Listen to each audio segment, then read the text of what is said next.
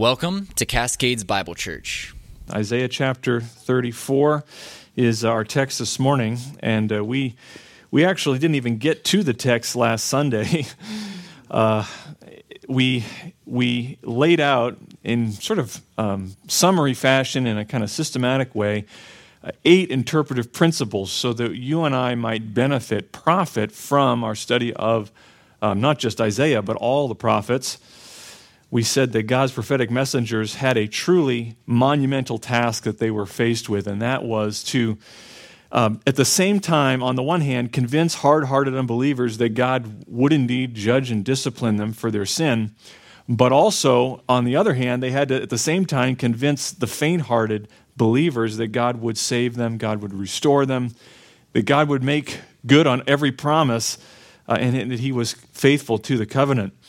And to be able to do that, we said they had to pull a whole range of rhetorical tools off their prophetic wor- uh, shelf in their prophetic workshop to get the job done. Things like announcements of judgment or oracles of salvation.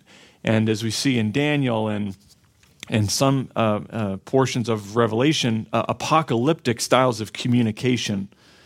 And we said the consequence of the prophets putting all these rhetorical tools, tools to work is that uh, the prophets as a whole are, are affective. In other words, they, they, they intentionally appeal to our emotions, and that appeal to our, our emotion is meant to shape our values of what we hold as right and wrong, true and untrue, as, as, as valuable and invaluable. And there's also, then, as it shapes our values, to uh, impact our will, our behavior, such that we live a transformed life. And we said the prophets, like a skillfully edited, film or an artfully crafted musical composition, they leave a, an indelible mark on our soul as we read through them. Um, and, and, and, and as God's prophets paint pictures of his judgments and his saving works across the canvas of our minds, it leaves an, an impression that lasts way longer than um, once they've than once they've stopped speaking. Figures of speech such as simile, metaphor, hyperbole, personification, irony, repetition, rhythm, parallelisms. Uh, all of these tools are put to work as we read through the prophets, as we study them, as we as we come to them. And the prophets had to do this. It was by necessity they used unique and powerful ways of speaking with the intention and the goal of transforming our thinking. But again, we said how we interpret those prophetic forms uh, of divine revelation must take their function into account. Otherwise, we'll, we'll walk away with the wrong understanding. We'll actually uh, maybe walk away uh, confused rather than, than having clarity. We said the common form, style, and subject matter of any, any medium dictates how it's interpreted. It's just, that's, we just take that as self evident. Um, whether you're looking at an advertisement or reading an opinion piece or hearing a news story or, or observing a political cartoon, uh, w- depending on what you're looking at, that's going to shape how you interpret that, that um, thing, that, that uh, medium, and how we understand it. And it's no different when we come to the prophets. Unless we understand their unique characteristics, um, then uh, we're likely to make major errors in our study and in our application of them. And so we laid out eight principles, eight principles to profit from the prophets, making sure we don't gloss over them or get lost in the forest uh, looking at all the trees. Uh, the first principle, just by way of quick review, was to be sensitive to the richness of prophetic imagery. The prophets don't often give straightforward analytical statements of salvation and judgment. Instead, they string together images, one after another, as we move through the text and, and, weaving a literary tapestry that communicates a true, but we said a more holistic understanding of God's future plans. So the prophets are literary in that sense. That is to say, they use a ton of figures of speech to draw us in, to, to compel our, our will. Uh, and and then we get to experience God's truth in an, in an almost immersive way. We said they're like the IMAX 3D portions of divine revelation. Uh, secondly, we said that as we come to the prophets, we're not to look for something in the wor- prophetic word that it doesn't intend to disclose. That was kind of the second key principle. The prophets always have something important to communicate because every word of God, uh, in the word of God, is God breathed. Um, but oftentimes we said it's more hope for the future than detailed information about the future. The prophets are intentionally vivid, uh, as, and, and they bring to us a literary kind of shock treatment with these bold, rich images. But the question is, why do they do that? Well, it's, it's to steal our attention away from life's trials. It's to get us to, to rise above the noise of everything that's happening in our lives so that we can actually set our gaze on things above and not below. So there's an intentional um, uh, uh, focus there that we, we need to understand. Third, we said we need to seek to understand the main points of the prophetic text. They are like impressionistic painters. Audra and I went to a doctor's appointment this week, and the office had all the impressionistic painters on the wall. It was I mean, Van Gogh, Monet, Renoir, all of them were there. And I said, See? And she's like, Yes. I said, if you stand too close last week, if you stand too close to one of those painters' paintings and try to examine every detail of an artist's work in, in, in the impressionistic school, you failed to grasp what the picture intends to present. The prophets are like those impressionistic painters. They, they give us a sense of the future. It is a true sense, uh, it is a trustworthy sense, it is a literal sense, but it is uh, a sense nonetheless. So we need to in order to rightly divide the prophets, seek to understand the big picture, the meaning of the whole, rather than uh, getting uh, bogged down in the meaning of every little part. Fourth, we said we need to keep a number of options open for how prophetic predictions will be fulfilled. Church history is littered with overconfident and wrong predictions by God's people about the future, about who uh, was going to be the instrument that God's prophetic timeline uh, would, would unfold. We said all we can be for confident of today is what will happen, not who specifically will be doing it. Um, whenever God's final chapter unfolds, um, God's kingdom plan is consummated. It will unfold quickly, we said decisively, and God will use whatever individuals and nations that are on the earth at that time to do what he has promised to do, which is to judge the wicked, to save a remnant of his chosen people. He promises to establish his kingdom and to raise the righteous in glory. So, all of those things will come to pass. Exactly how and when those specific events will take place, we cannot be confident, at least from where we stand today.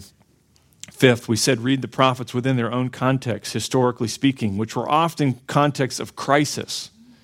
You read the prophets, they are communicating to people in despair. They are talking to people who are blinded by their sin, lost in their rebellion. And so men like Isaiah and Hosea and Daniel and, and all the others sought to communicate heavenly encouragement to those who were losing hope. They, they were losing their grip on hope. And some needed to be jarred loose with a holy fear because God was about to break them. So we need to understand the, the context, historically speaking, in which the prophets are writing as much as we can. Sixth, we need to be content with some mystery. Uh, we don't like mystery. I've, found that, especially people who, who really uh, value and, and lift high the Word of God, we want to know everything about the Word of God, and that's a good instinct that we have. Um, but there are things that are beyond our complete understanding in the scriptures. There's just realities we can't fully wrap our minds around. And we have to be content with that. There's an aesthetic beauty to the prophets that is meant to capture our affections, it's meant to inform our minds, um, it, it is meant to move our wills to a greater knowledge of God. And so we need to know them, we need to study them. But if we flatten everything out and seek to solve for every mystery, we are one likely to say things that are at best untrue and at worst heretical. And secondly, it robs the prophets of a key element of their richness and power. We need to be at times more like children who wonder than engineers who are uh, insist on disassembling this thing to figure out how it all works. And I think many of us are engineers, and so you understand that instinct to break it all and uh, see how it works. Sometimes we just need to watch the magic show and not wonder how did the guy do it, right? That's the idea. Just be amazed, be captivated. You don't have to understand how the guy does it. Seven, seven, rather than prompting us to decipher a detailed chronology for the future, the prophets are really inviting us to a response in the present. Um, it's not that they don't have communicate uh, things to communicate about the future, but but they're also we can't forget uh, inviting a response in the present. They cause us to contemplate how great God is, to stand in awe of Him, to worship Him. They comfort those who are faithful, giving us hope. They brace our souls, they strengthen our resolve. They prompt us to be patient and to wait on the Lord. That is to say, the prophets are challenging us, we said, towards sanctified living, to live a sanctified life that is holy and set apart for the Lord. And lastly, I think even our scripture reading in Acts this morning reminds us of this. The prophets point to the greater and perfect Son of David, in whom the promises of salvation will be fully realized. That was our eighth and final principle. The Old Testament is a record of God's covenant promises and how those promises, uh, how God was faithful to his his covenant throughout um, throughout that time period. And in the in the Gospels, in the first coming of Jesus, salvation is made even more sure, as He fulfills so many of the promises given to us in the prophets. The prophets point us to Messiah, and the gospel records confirm that their words are God's words. They confirm to us that God's kingdom program is very much still on track. We have nothing to fear. The prophets prompt us to faith in Christ. And that's what takes us to our text this morning as we come to Isaiah chapter 34 and 35. The central theme of this entire section, from 28 all the way to chapter 39, is this theme of faith toward God. God is, is stirring up within us faith. God's people are, are, we see, are those who trust Him. And trusting in Him, they demonstrate that trust in a life of obedience, a life of faithfulness to, to, um, to Him in every aspect of our being. And so we said these chapters confront us with a choice as we come to them. As you read through them, uh, there's woes and promises, there's confrontation and comfort. But the, the question, there's just two questions that they keep, the text continually asks is, will you build your life on God and his promises, or will you construct the life of your own design and rely on worldly strategies and human policies? Will you live by faith, or will you live by your works? I mean, that's the choice. There's only two options. And these chapters, we said, which deal with historical events in 36 to 39, are meant to be faith builders for us. They're meant to stir us up to love and good deeds in every generation. Isaiah is revealing to us something profound in these chapters, something substantial of God's character, and that is meant to evoke a present response, namely faith in God, faith in the Holy One of Israel. So chapters we said 34 and 35, which almost function like an appendix as you read, you know, 28 to 33 are kind of their own thing. 34 and 35 are like a, an addendum put and, in that addendum, he puts before an ultimate woe, an ultimate word of warning, and an ultimate promise of divine restoration. They become, like we said, the, the, the, the final hammer strikes that drive the message into our souls. And the message is this that trust in human power is foolishness, but our only and ultimate hope is to trust in the Lord as King. He speaks about final judgment in chapter 34 and ultimate salvation in chapter 35. And the text asks us, What do you want your internal inheritance to be? Do you want it to be divine devastation or do you want it to be redeemed rejoicing?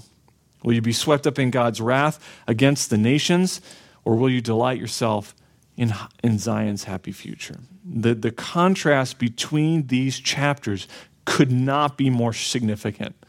It, they, are, they are mirror images of one another, and they are worthy of our study.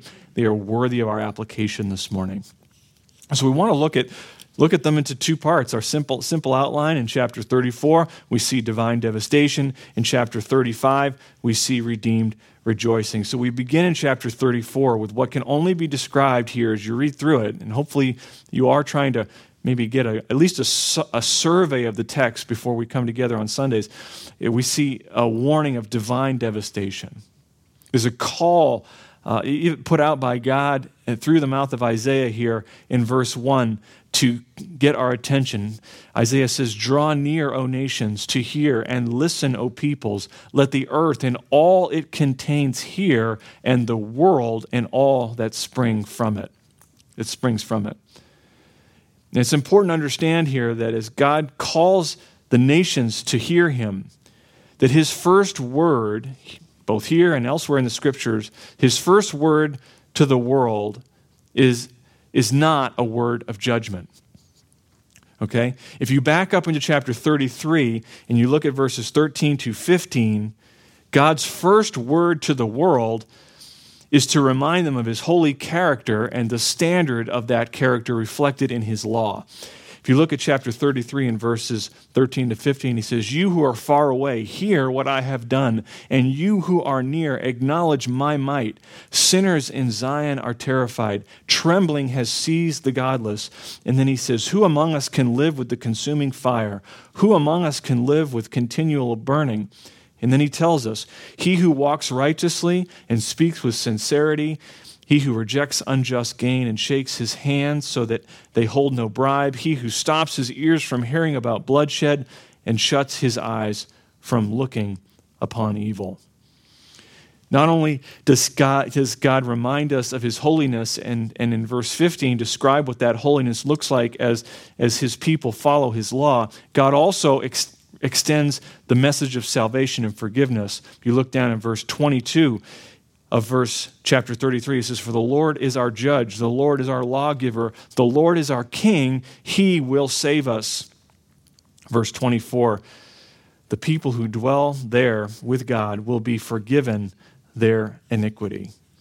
So, God's first word to the world, this call to hear him, to listen to him, isn't in this section judgment. It is this I am holy and you are not turn to me and live. I mean, that's the message as you come to the end of chapter 33.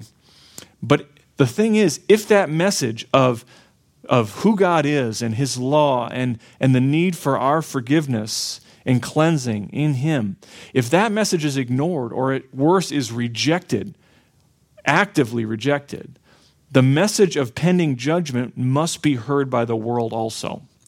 And that's what you see as you come into chapter 34. In verse 2, he says, For the Lord's indignation is against all the nations, and his wrath against all their armies. He has utterly destroyed them, he has given them over to slaughter. Verse 8, For the Lord has a day of vengeance, a year of recompense for the cause of Zion. This is a warning, this warning of judgment, and that we have to understand that this warning of judgment is an overflow of God's holiness, it's an overflow of His justice. All that God does is the overflow of who He is. All that God does is the overflow of who He is. God is holy, He is righteous, and He is just, and therefore He cannot simply turn a blind eye to sin. He cannot simply sweep it under the rug. He must repay accordingly. And so, as we come to chapter 34, we have to understand that divine devastation bursts forth out of who God is and his nature. Notice the, the, the language that's used here. He speaks of the Lord's indignation against all the nations, which speaks of sharp explosions of anger. His wrath, which is, speaks of, of abiding animosity toward their armies. And that indignation and wrath that God has, his, his zeal for his own holiness, it leads to, it says, utter destruction and slaughter. Verse 8, it leads to vengeance and it leads to a recompense, which are tempered, of course, by his righteousness. In other words, God is not neutral, he is not indifferent toward the world of sin and sinners. He stands in opposition to them. He stands against them. If that weren't the case, if God were not truly um, zealous for his holiness, then, then you and I would have no reason to be saved. We'd have nothing to fear. So we have to understand that God's not neutral. He's not indifferent toward a world of sin and sinners. And what we see here described is God's final judgment moving against heaven and earth, God's coming judgment breaking forth against nations, but also against individuals. We see his coming judgment even against the, the created order, the cosmos itself, as you get into verses 3 and 4. And again, because the prophets just don't make straightforward statements like, God will seriously judge sin, they don't just say that. Isaiah strings together image after image, weaving this, this tapestry that depicts the horror of this divine devastation. And he does that in verses 2 to 10. Notice how he says here, He has utterly destroyed his enemies. He has given them over to slaughter. Verse 3 So their slain will be thrown out, and their corpses will give off their stench, and the mountains will be drenched with their blood, and all the host of heaven will wear away. And the sky will be rolled up like a scroll. All their hosts will also wither away as a leaf withers from the vine, or as one withers from the fig tree. For my sword is satiated in heaven. Behold, it shall descend for judgment upon Edom and upon the people whom I have devoted to destruction. The sword of the Lord is filled with blood. It is sated with fat, with the blood of lambs and goats, with the fat of the kidneys of rams. For the Lord has a sacrifice in Bozrah and a great slaughter in the land of Edom. Wild oxen will also fall with them, the young bulls with strong ones. Thus their land will be soaked with blood, and their dust become greasy with fat. For the Lord has a day of vengeance, a year of recompense for the cause of Zion. Its, stream, its streams will be turned into pitch, its loose earth into brimstone, and its land will become burning pitch. And it will not be quenched night or day and its smoke will go up forever. God hates sin. He hates sin. And yes, he loves the sinner, but if the sinner continually slaps away God's gracious offers of mercy, God's gracious offers of forgiveness, eventually the distinction between sin and sinner breaks down. And all that remains is justice.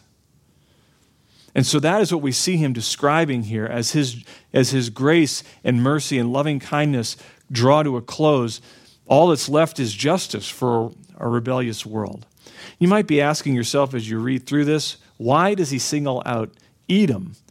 And why does he single out its capital city, Bozrah? It's interesting. Edom is both a specific focus of God's future judgment, but it's also representative of what God will do against and throughout the entire earth. It's very similar, like we said earlier in a previous message, how references to Jerusalem and to Zion is it is both the focal point of God's future salvation, but it is also representative of what God will do throughout the entire earth. What he does there, he will do everywhere. And it's the same here. What, he, what God will do in judgment in Edom, in fact, you can read the book of Obadiah, and it describes this. It is representative of what the day of the Lord will look like as it breaks forth across the whole earth. Edom, this kingdom that emerged out of Esau's descendants, had a long history of animosity toward God and toward his people. As you read through the Old Testament, Edom is refused. You'll remember maybe in, uh, in your reading through the, the uh, book of Numbers, Edom refused to let Israel pass when they wandered through the wilderness. Do you remember that? They asked for passage and God uh, and they and they refused, causing them great difficulty having to go a different way. Uh, Saul is described as waging war against the enemies of Israel, and of course Edom is singled out as among those he fought against in 1 Samuel 14. Edom uh, was conquered by David, but then they rebelled against Solomon. You see that in 1 Kings chapter 11. And that conflict between Edom and Judah, Edom, and Israel continued for another 150 years. You read about it in 2 Kings 8 and 2 Kings even 14. You see how that, that conflict extended to m- multiple kings. And even after the time of Isaiah, when Jerusalem falls to the Babylonians. Psalm 137, which is an exile psalm, verse 7 tells us that Edom stood by while that unfolded and cheered, saying, Raze it to the ground. The point is that Edom was the place of ceaseless hostility to the Lord's people. And so, by describing its final overthrow here and its destruction, Isaiah is describing what the day of the Lord will unleash everywhere against all of God's enemies. God's holiness will be satisfied with a sacrifice. And that's why this image, imagery is used. The, the blood and the fat, that is what God received in the sacrifices. This is God's payment that is due. His purposes, according to election, will stand. And so when, the, when divine devastation is unleashed in the future, we see as we come to the end of chapter 34 that it is comprehensive. And that is clear to us as you get to the final verses here. The end of chapter, uh, uh, and at verse 10, he says, From generation to generation, it will be desolate. None will pass through it forever and ever, but pelican and hedgehog will possess it, and owl and raven will dwell in it, and he will stretch over it the line of desolation and the plumb line of emptiness. Its nobles, there is no king there whom they may, may proclaim king. In all its princes will be nothing. Thorns will come up in its fortified towers, nettles and thistles in its fortified cities. It will also be a haunt of jackals and an abode of ostriches. The desert creatures will meet with the wolves the hairy goat will cry to its kind. Yes, the night monster will settle there and will find herself a resting place. The tree snake will make its nest and lay eggs there, and it will hatch and gather them under its protection. Yes, the hawks will be there, every one of its kind. The totality and the perpetuity of God's judgment is illustrated here. And it's illustrated by the disappearance of humanity and all the animals falling into their place because there's no people. The normal comings and goings of life, the unique responsibilities of life, like reigning and ruling, that all has ground, will grind to a screeching halt. And in their place, wild animals and weeds take over. And he wants us to understand as we read this that if this is God's work, this is God's work. He will stretch over it the line of desolation. He will stretch over it the plumb line of emptiness. Now, these two terms, desolation and emptiness, that you see here in the text, these terms are, are the same exact terms used by Moses in Genesis 1 in verse 2, the second verse of the Bible, to describe the universe before God's purposeful hand began forming the creation. It says, In the beginning, God created the heavens and the earth, and it says the earth was formless and void. Same terms. What, what, is, what does that signify? He's pointing out that this is what sin does in the end. It, it brings everything in the world back to chaos, destruction, and meaninglessness. Isaiah is intentionally trying to showcase that God will give the corrupt world exactly what it has chosen. Sinners will reap what they have sown. You know, it's, it's an adage, right? Be careful what you wish for, you just might get it. And that's, that's exactly what these verses are meant to, are meant to point, to point out to us. And it's worth reiterating the description of the land being laid waste here, that's very similar to the description of the, the destruction of Sodom and Gomorrah. There's a lot of overlay here. But again, all these unclean animals moving in and settling down. Again, this doesn't give us detailed information about the future. There's nothing significant about the animals other than the fact that they're wild animals. Most of them are unclean animals under the Old Covenant. It's just trying to give us a holistic understanding of God's future plans. Just as God's judgment in the past against Sodom and Gomorrah was comprehensive and permanent, so God's future judgment of the world will be comprehensive and permanent. It will be so complete, it'll be so destructive that the animals will move in and the weeds will spring up because there won't be any human beings left to occupy it. And how can we know that for sure? How can we be confident that God will actually unleash his terrible swift sword? Verse 16 Seek from the book of the Lord and read. Not one of these will be missing, none will lack its mate. And here's how we know for his mouth has commanded, his spirit has gathered them.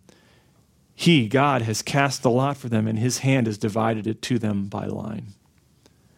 God's future judgment is certain because his word has commanded it, his power is going to implement it, and his hand will bring it to pass with a direct personal touch. This is not just the normal, sinful consequences uh, uh, uh, of natural disasters in the world that we all experience and know now. This is God's cataclysmic, intentional judgment. Everything, all the way down to the beasts and the birds, are under His sovereign control here, and He is bringing them to the place of judgment. We might think to ourselves, well, how could this be? I mean, could God really do this? And, and the answer is yes, He can. These verses are meant to show us that our our view of sin is clouded. We just don't fully appreciate how much sin dishonors the Lord. This is Isaiah's prophetic picture of what Paul calls in Romans 1 and verse 18 God's wrath revealed from heaven against all ungodliness and unrighteousness of men who suppress the truth in unrighteousness. That, that's what's going on here. And it's not unjust. It is not unjust because the world, Romans 1 says, is without excuse.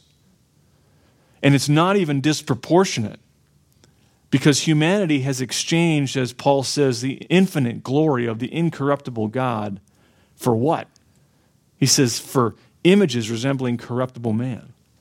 It is such an offense to the holiness and the glory of God that man would turn his back on, on him in pursuit of his own in his own ways. It's not disproportionate at all. And so, and so what, what it provokes in God is a, is a divine devastation.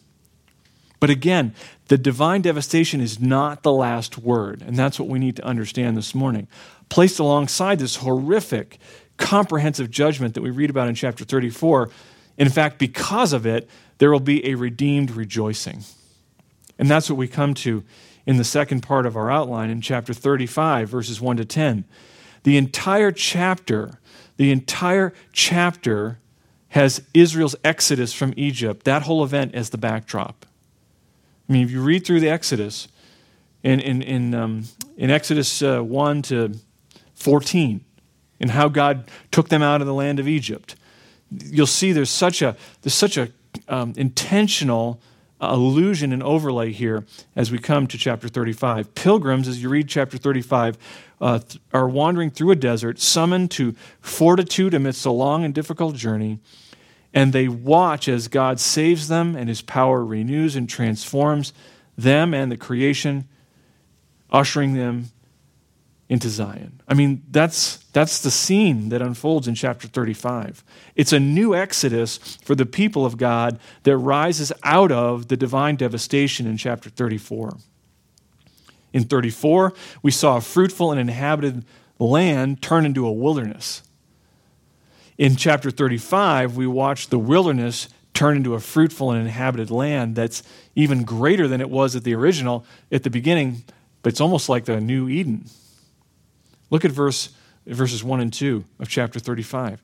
The wilderness and the desert will be glad, and the Arabah will rejoice and blossom like the crocus. It will blossom profusely and rejoice with rejoicing and a shout of joy. The glory of Lebanon will be given to it, the majesty of Carmel and Sharon. They will see the glory of the Lord, the majesty of our God. The wilderness and the desert I don't know why it's not translated this way in the NAS.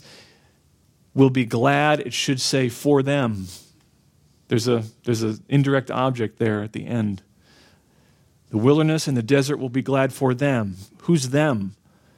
There, it is the connection that ties it back to chapter 34. It is those who pass through the wilderness will be those who will be welcomed by this new creation. The scene described here is of sin's curse reversed, it is undone. The creation itself is personified here. So that's again that prophetic imagery. And we see the creation welcoming God's people, rejoicing in the consummation of God's kingdom program. I think this is what Paul is talking to, uh, talking about and alluding to in Romans 8, verse 19, when he says that the creation waits eagerly for the revealing of the sons of God. Isaiah describes the physical creation. He gives it a human like uh, responses. It is glad, it rejoices, it shouts for joy. When divine devastation has run its course, the creation itself will be set free from its slavery to corruption, and you and I, as believers, will behold not just a renewed creation, but in and through that re- renewed creation, we will see what? Look at verse 2 the majesty, excuse me, the glory of the Lord and the majesty of our God.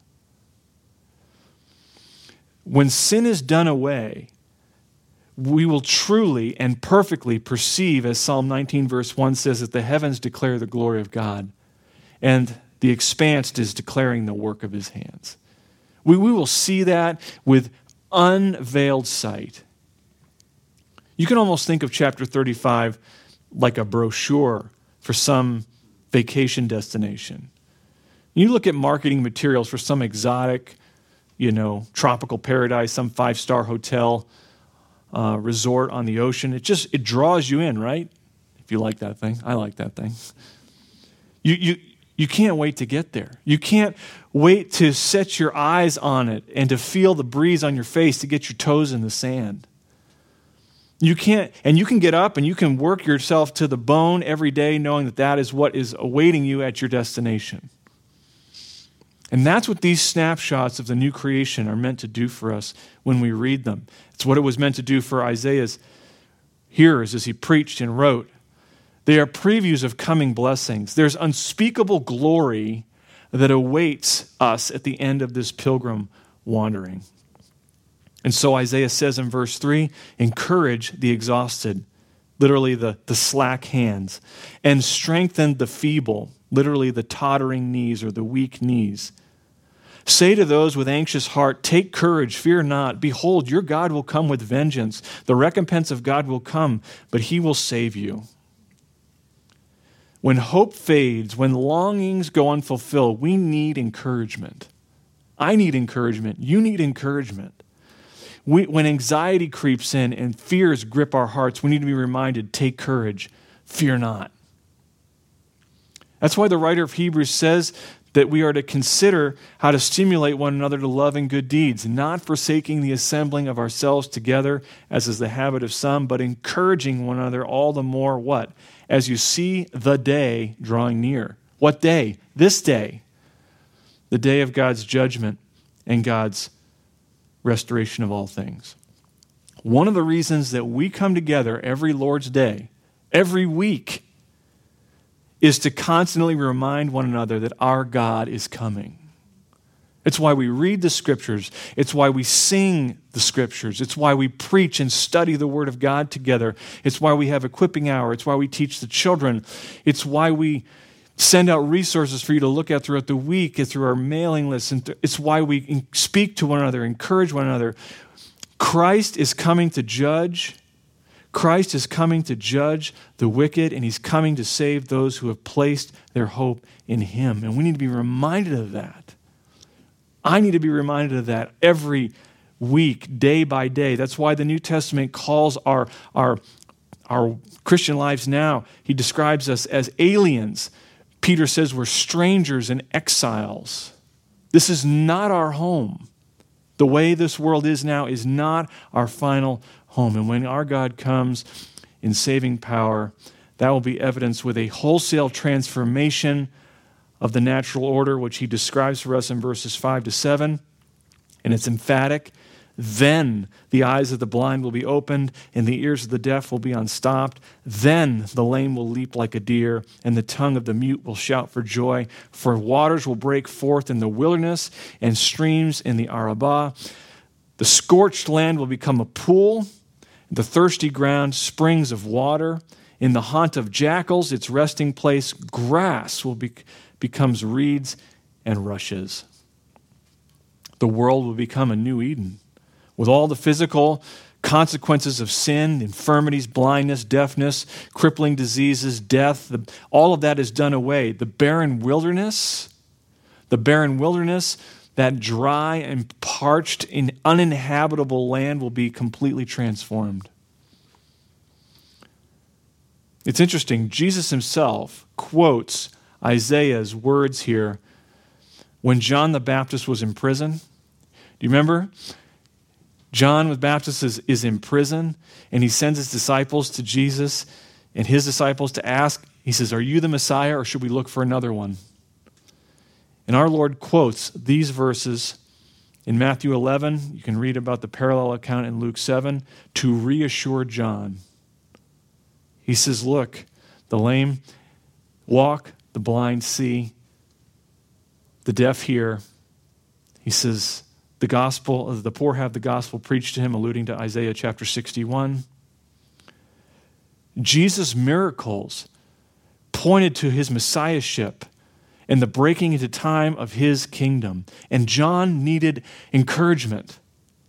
I mean, he was broken in prison and he needed his hands steadied, he needed his knees supported. And what does he do? He points them here. Jesus does. Those miracles by our Lord were just a, were not the exhaustion. It was not, he wasn't exhausting the prophetic fulfillment. Those were just a foretaste, a foreshadowing of the even greater changes that will take place when God's kingdom program is brought to completion in the future. The, the, the, the, the, purpose of these verses is both uh, prophetic in terms of looking ahead to Christ and his ministry and looking to the final end in which God's kingdom is established, the new heavens, even the new earth. You come to verses 8 to 10, the Exodus imagery starts to really pop and stand out. It's really kind of the apex of this um, Exodus illusion in verse 8, he says, And a highway will be there in this future day, a roadway, and it will be called the highway of holiness. The unclean will not travel on it, but it will be for him who walks that way, and fools will not wander on it. No lion will be there, nor will any vicious beast go up on it. These will not be found there, but the redeemed will walk there, and the ransom of the Lord will return and come with joyful shouting to Zion, with everlasting joy upon their heads. They will find gladness and joy and sorrow and sighing will flee away. As God's people travel their wilderness path of faith, Isaiah describes our arrival at our destination. And he, he describes it taking place along a, a metaphorical highway. There are three features of this highway I just want to point out real quickly. First, it is a highway of holiness. So called because it leads to the Holy One of Israel. That's the first thing we need to understand and also because the redeemed and the ransomed, those who have been set free from their sin debt on account of Messiah's atoning work, they are the ones who walk there. The unclean, the unsaved will not. Indeed, they cannot walk on it. Only those who have been cleansed and now walk the path of holiness by faith, they are the ones who travel on it. Second, this path is one of security. In verse 9, he says, No lion will be there, no vicious beasts, no fools, verse 8, the end of verse 8, wandering around on it. Highways in an ancient world were not safe. They were not easy to travel on. There were robbers, there was exposure just in the desert, wild animals. It wasn't fun or easy to travel on a roadway. Again, you have to understand the context in which these words are spoken. We think of a highway, we think of interstate. That's not what it was like. It wasn't easy, but God's people here are traveling on level ground without fear of any external threats that might prevent them or us from reaching the final destination. That's, that's the picture. So it's one of security. And lastly, it is a highway of holiness, it is one of security. Lastly, the path is one of joy. Sorrow and sighing disappear, singing and joy take their place. I love the last few miles of a really long road trip. Right? You get to exit the car, it's just around the corner. You get to exit the car, right? You, there's, um, you get to stretch your legs. You get all kinds of anticipation of who you're going to see, what you're going to see, what's going, what you're going to do. All the weariness of travel evaporates. That's the picture here. The last couple of miles on level ground with expectation and joy and happiness. And what we see here is hope becoming reality. We see faith becoming sight. The people of the Lord and the joy of the Lord finally link up. This is the happy future that awaits God's people as the Redeemer brings his redeemed into his glorious presence forever and ever. That's, that's the scene. There's an old hymn written by a Baptist minister in the 1770, 1700s, 1770s. I guess that's by. It's not a well-known hymn, but uh, it's called "I Know That My Redeemer Lives." It's a it's a drawing off of Job 19 and verse 25, and um, it's alluding to this in some ways. But because our Redeemer, the Lord Jesus Christ, lives, we have every reason to trust Him. Every reason to bank our eternal destiny in Him, letting that faith permeate every aspect of our lives. We have a living faith. To follow Christ is to have a living faith. Listen to the verses, some of the verses of this hymn. I know that my Redeemer lives. What comfort this sweet sentence gives. He lives, he lives who once was dead. He lives, my everlasting head. He lives to bless me with his love. He lives to plead for me above. He lives, my hungry soul to feed. He lives to help in time of need. He lives to silence all my fears. He lives to wipe away my tears. He lives to calm my troubled heart. He lives all blessings to impart. He lives and grants me daily breath. He lives and I shall conquer death. He lives my mansion to prepare. He lives to bring me safely there. And the final verse says, He lives, all glory to his name. He lives, my Jesus, still the same. Oh, the sweet joy this sentence gives. I know that my Redeemer lives. If you're in Christ this morning, take heart. Take heart. Our Redeemer lives and will bring his people home. Our Redeemer lives. Not, and he, he's going to bring us home not limping and weary, but triumphant and trusting. Crowned, verse 10 says, with unending joy and gladness. So strengthen those weak hands, right? Steady those shaking knees. Take courage and fear not, he will save you. And if you're not in Christ this morning, or if you're not sure if you're in Christ, the bad news is there is a day of vengeance coming and it will be complete and it will spare no one. But the good news is that if you have life and breath, there is still time for you to cling to Christ. There is still time for you to throw yourself on His mercy, to look to Jesus in humble, childlike faith, to trust Him, to have your sin washed away. You can clothe yourself not with your own righteousness, which will leave you lacking in that final day, but you can clothe yourself with the Redeemer's perfect righteousness. And you can join this throng of pilgrims walking the path of faith through the wilderness. Yes, strangers, exiles, absolutely. But, um, but it's a path that leads to glory. The Lord Jesus came in weakness to die upon a cross for the salvation of his redeemed.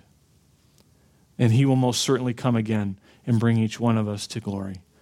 And so we are asked, uh, we are left with the final question which the text asks, asks of us What do you want your internal inheritance to be? Is it divine dev- devastation or is it redeemed rejoicing? These are the choices that are before us. I pray you will choose to join the everlasting throng described here in Zion's happy future. Let's pray. Father, thank you for your uh, prophetic word uh, given by the prophet Isaiah recorded for us and handed down to us through the ages faithfully. We thank you for the reminders that these um, somewhat obscure passages of Scripture, these are passages that we don't study a lot. Sometimes we, we never really get to them in our Bible reading, and yet they carry, they carry with them such incredible and eternal truths that we need to be confronted with, that we need to be comforted by. I pray, Lord, that if there's any in our midst this morning who are not sure that they are among the redeemed, that they would cling to Christ today, that they would turn and follow you before the opportunity to do so slips away. No man knows the day or the hour. Lord, you can come back. Help us to be alert. Help us to be watchful. Help us to have our hands on the plow when that day comes. And Lord, help us who know you to walk that pilgrim path. Help us to do it with faith, with eyes on the prize. Help us to run to win. We ask in Jesus' name. Amen. Thank you for listening. We hope you've been encouraged by today's message. For more information or more messages like this, visit us at cascadesbiblechurch.com or subscribe via your favorite podcast app.